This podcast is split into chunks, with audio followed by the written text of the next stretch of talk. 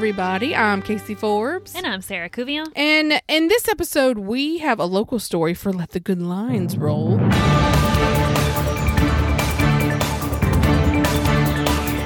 On October eighteenth, twenty fifteen, Dennis, how do you say it? I already forgot. Dennis and Suzanne Duplanché. Duplanché? Duplanché, that's it. Duplanché. Y'all, if we say his last name wrong, it's because we know a bunch of dupliciants, and yes. we're trying to say it that way. Duplanché. And it's not spelled, of course, it's not spelled the way you would think. Duplanché. Anyway, Duplanché, okay. So, Bubby and Susie Duplanché, he was seventy-one, she was seventy, were reported missing by a family friend. No one had spoken to the couple since the day before around one thirty. Bubby and Susie had been married for forty-eight years and spent the majority of their marriage in their home off of Highland Road in Baton Rouge. The treasured couple were parents to three grown daughters and multiple grandchildren. They also had many friends and close ties to the Baton Rouge community. Baton Rouge police arrived at the couple's home and observed that their front door was unlocked and opened. As they made their way into the home, a safe was found opened and emptied. According to Corporal LeJean McNeely, there was no sign of forced entry or of a struggle, which would tell us they probably knew mm-hmm. whoever was responsible for the reason why they were missing. Reports came in that the Duplanchés, I probably said that, Duplanchés. Duplanché, yeah. Oh, this damn French language. Came in that the Duplanchés kept a significant amount of money and jewelry in the safe. The Duplanchés, along with their red pickup truck and the contents of their safe, were missing. This search came to an, a quick end when the vehicle's own star was tracked to a truck stop forty-five minutes away in Hammond. In the back seat of Bubby's pickup truck laid the strangled bodies of both Bubby and Susie. Zip ties around their necks, wrists, and feet appeared to be the weapons used to cause their untimely deaths, and duct tape covered their mouths. Susie was wrapped in a tablecloth. Such atrocities left a wake of devastation that rattled all of Baton Rouge. So who committed such a disturbing crime? This was in twenty fifteen. Police were able to obtain C C T V footage belonging to the truck stop. The video pointed police to two people of interest, one of which was the Duplanchés, their right-hand man. It was a guy that they had taken in and helped. So Ernesto Alonzo, forty-eight, had befriended the Duplanchés in past years. He was hired on to do landscaping work at their Highland Road property and even allowed to live rent-free in one of their properties. The night the Duplanchés were found, camera footage at the Hammond truck stop caught Alonzo and his cousin Frank Garcia, who was fifty-four, parking the red pickup truck at the truck stop and driving away in a white pickup truck. Police tracked Alonzo and Garcia to Garcia's home in South Florida. Both men were arrested on October twenty-first, twenty fifteen. Police found one hundred sixty thousand dollars in bills and coins, along with jewelry belonging to the Duplanchés. When confronted about the murders of his former landlords and employers, Alonzo told them to prove it. Both Alonzo and Garcia began a seven-year prison stint as they waited for their day in court, and Alonzo pointed the finger to Garcia and vice versa. According to the Advocate, and I quote, Alonzo had testified that he introduced Garcia to Dennis Duplanché at his Highland Road home on October eighteenth, twenty fifteen, and that Garcia at one point stepped outside briefly and returned with a rifle, zip ties, duct tape, and gloves. Alonzo and Garcia threatened to harm Alonzo and his family after Garcia put zip ties around the couple's necks and stole tens of thousands of dollars from a safe in the house. Alonzo admitted holding Dennis's feet down while Garcia tightened a zip tie around around the man's neck. He also admitted helping Garcia load the bodies into Dennis's truck and driving it to a Hammond truck stop. That was Alonzo's defense, but the prosecutor in the case said absolutely not. Alonzo knew where this safe was. He just recruited his cousin to come in and help him. Right. Alonzo is clearly a complete psychopath who uh, got whoever he could to basically murder these people and rob from them. So basically he just wanted to rob them and mm-hmm. was like, I'm just going to go kill him for extra good measure. It was all about stealing. And that he recruited his cousin. Such a shame, because like I have people come to my house and, and work like on mm-hmm. a consistent basis, and yeah. the fact that, that you may have like, even helped out at yeah, times. Yeah, the fact that, that something like that could even happen, you that's horrible. Yeah. The jury found Alonzo guilty on two counts of first-degree murder and sentenced him to consecutive life sentences. Garcia pled guilty to two counts of manslaughter and is serving a thirty-year sentence. The Duplanchés' three daughters were able to express their victim impact statement. And boy, they did not hold back. Um, because they're grown. Their their daughters are all grown. They have a bunch of grandchildren. Um, it's just an overall just devastating case. And mm-hmm. you just don't expect this to happen. No. In the area where it happened because no. Highland Road is a very prestigious, yeah, well-off neighborhood, affluent area. They were friends with Hiller Moore, who mm-hmm. is the was at the D A, D A, the assistant D A. Or, yeah. So just a really devastating story. Um, that, that's horrible. Like to think that you've lost your parents, to, for one, is devastating, and then yeah. to lose them like that is a whole and they had the case level. basically resolved with like solved within three days. Like yeah. that's how stupid Alonzo and his cousin Frank were to these seven. Think about a seventy-year-old person mm-hmm. who were helping him out. He was living rent-free in one of their properties. I mean, it's just, it's appalling. It's disgusting. It's so I just, sad. It's horrible. That's my phone.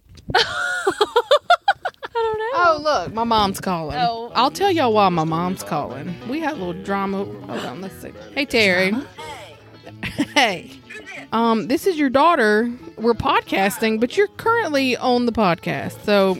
I'm very sorry, but I got Cannon's homework sheet. I'm gonna run in. I'm gonna run there, drop it off, and I gotta go because I'm late. Okay, so you stopped by and got his homework sheet back. Yeah. Did you apologize yeah. to the? Uh... Oh yeah, I did. To the grandma, the grand, they wasn't home. Uh, it's so long. It's a fiasco, but I'll tell you when I get this. Oh, down. Good God. Tomorrow three in the morning. Okay. Okay, I'll I'll let him know. So just to, to make things a little interesting in the uh, Forbes home, my son confessed to me tonight that um, he gave his homework sheet to a first grader who's not even in his grade, who he will not see till he gets on the bus tomorrow. Oh, my God. He gave him his homework to do. To do? Yeah. And I said, Cannon, how exactly were you planning on getting it back? Well, okay. So was he like bullying this kid to do it? Or did he was he just being smart and was like, hey, I got this if you want to do it for Girl, me? Who knows? He's not. Ken is not really um, on the level of intelligence to oh bully another kid. I think the kid was just like, I'll do your homework. Yeah. And he was like, sure, you can do my homework. But and he didn't. He knew it was. It was not the right thing to do because he came home and told you, but wanted, didn't want mm-hmm. you to be mad. Yeah, because he goes, I got to tell you something, but I don't want you to be mad. And I said, I ain't making that promise. Mm-mm, not tonight. What is it? You've done spilled the beans. Go on and spill them some more, honey. He said, well, I kind of gave Eli my homework to do. Um... So he's in his room writing, I will not give another student my homework ten times. I know we passed by his room and he had his little easel and he's like writing all these lines. Yeah. I'm like. Bless his little heart. I, I messaged his teacher. So that's y'all's cousin catch up. Um, It's a dark day over here in the neighborhood. It could have been worse, though. I, I feel know. like your dad or my dad would hear that and be like, well, that's pretty smart on Candace's part. Like, work smarter, not yeah, harder. Exactly. Yeah. Oh, my gosh.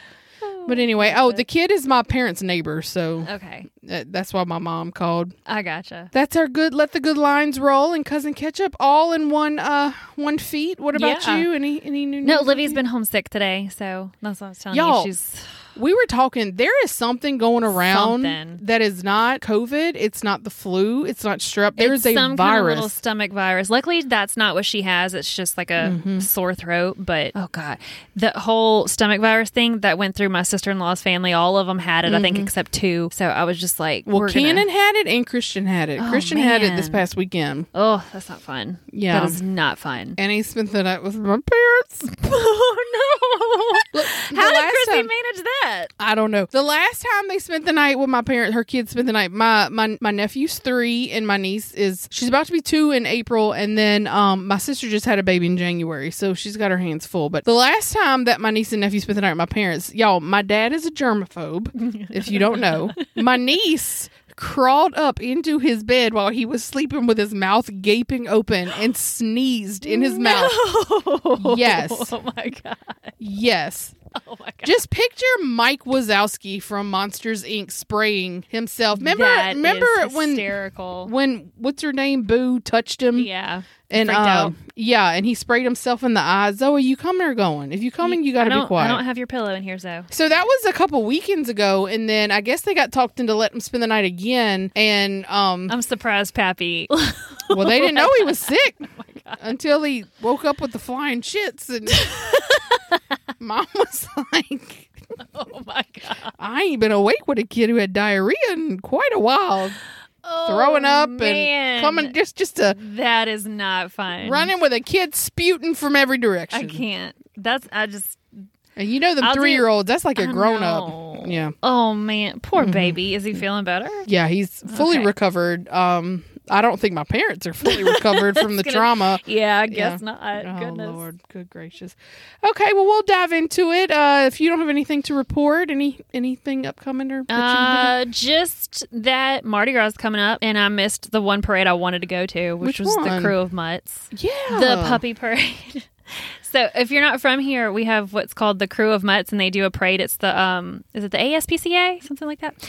Anywho, it was one it's of those, really or, cute. yeah, one of those um dog adoption organizations. They put on this whole parade, and you can bring your dogs out, and there's you dress them up, and it looks so cute. And I've never been before, and I really wanted to go, and didn't realize that's the parade that kicks off the season, and I missed oh. it because it was last weekend. Well, what? We need to mark it on our calendar. For I know. Next year. That I, would be fun. That's what I need to put it in my phone for next year.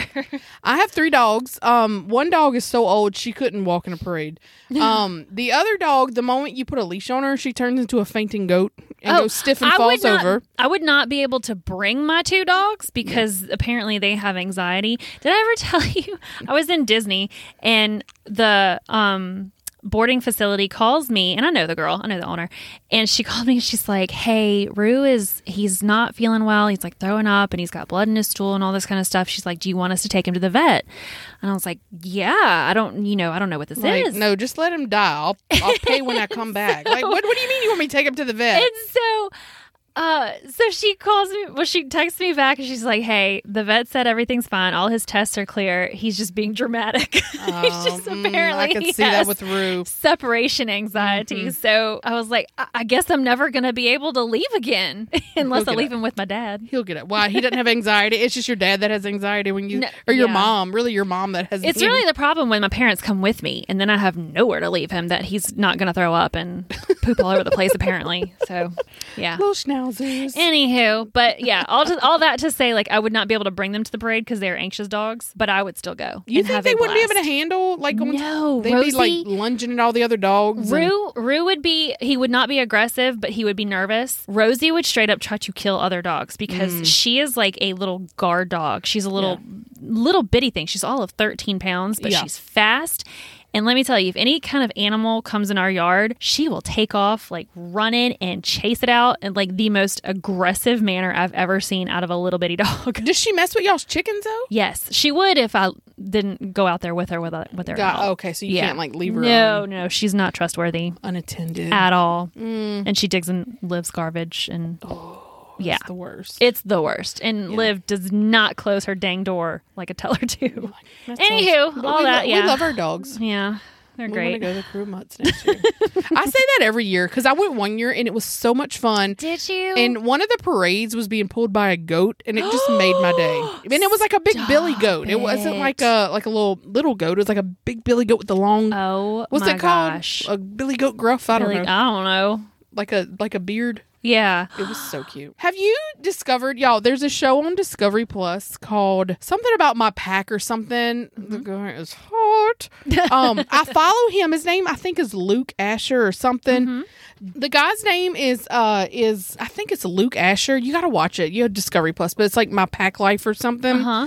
He quit, like I said, he's quite attractive. Um, he quit his corporate job and bought like this big sanctuary out in Oregon. And he rescues, like he's got like thirty dogs that okay. he owns. Okay. Um, Look, I got a lot of acreage if he wants to move down south. I mean, I think his name, friends. I think his name is um, Luke. Let me pull him up. But it's, um, I follow I follow him on Facebook. Mm-hmm. And I really do follow him because of the animals or whatever. But uh, it doesn't hurt that he is super attractive. Right. The Asher House. That's what it's the called. Asher. Wait, what? The A S H E R is his last name. Uh, the Asher. See, look. Oh, okay. No, I have not seen that. Well, on Discovery Plus, he has a new show called um, My Pack Life or something. And it just follows them. Like, he... He's, he is like an animal whisperer. It's mm-hmm. crazy. But he adopted, he went and like rescued these um, alpacas. Mm-hmm. And like one of the alpacas like clearly has a crush on him. It's so cute. But she just That's like adorable. lays her head. And then one of the alpacas, um, it's like it, it has a baby. And the baby has just like a little white set of bangs. Oh! It is. That's so cute. I know. Derek's like, we're not getting alpacas. Yet. They're so cute. Yet, Derek. I know. You have a whole lifetime to wear them down.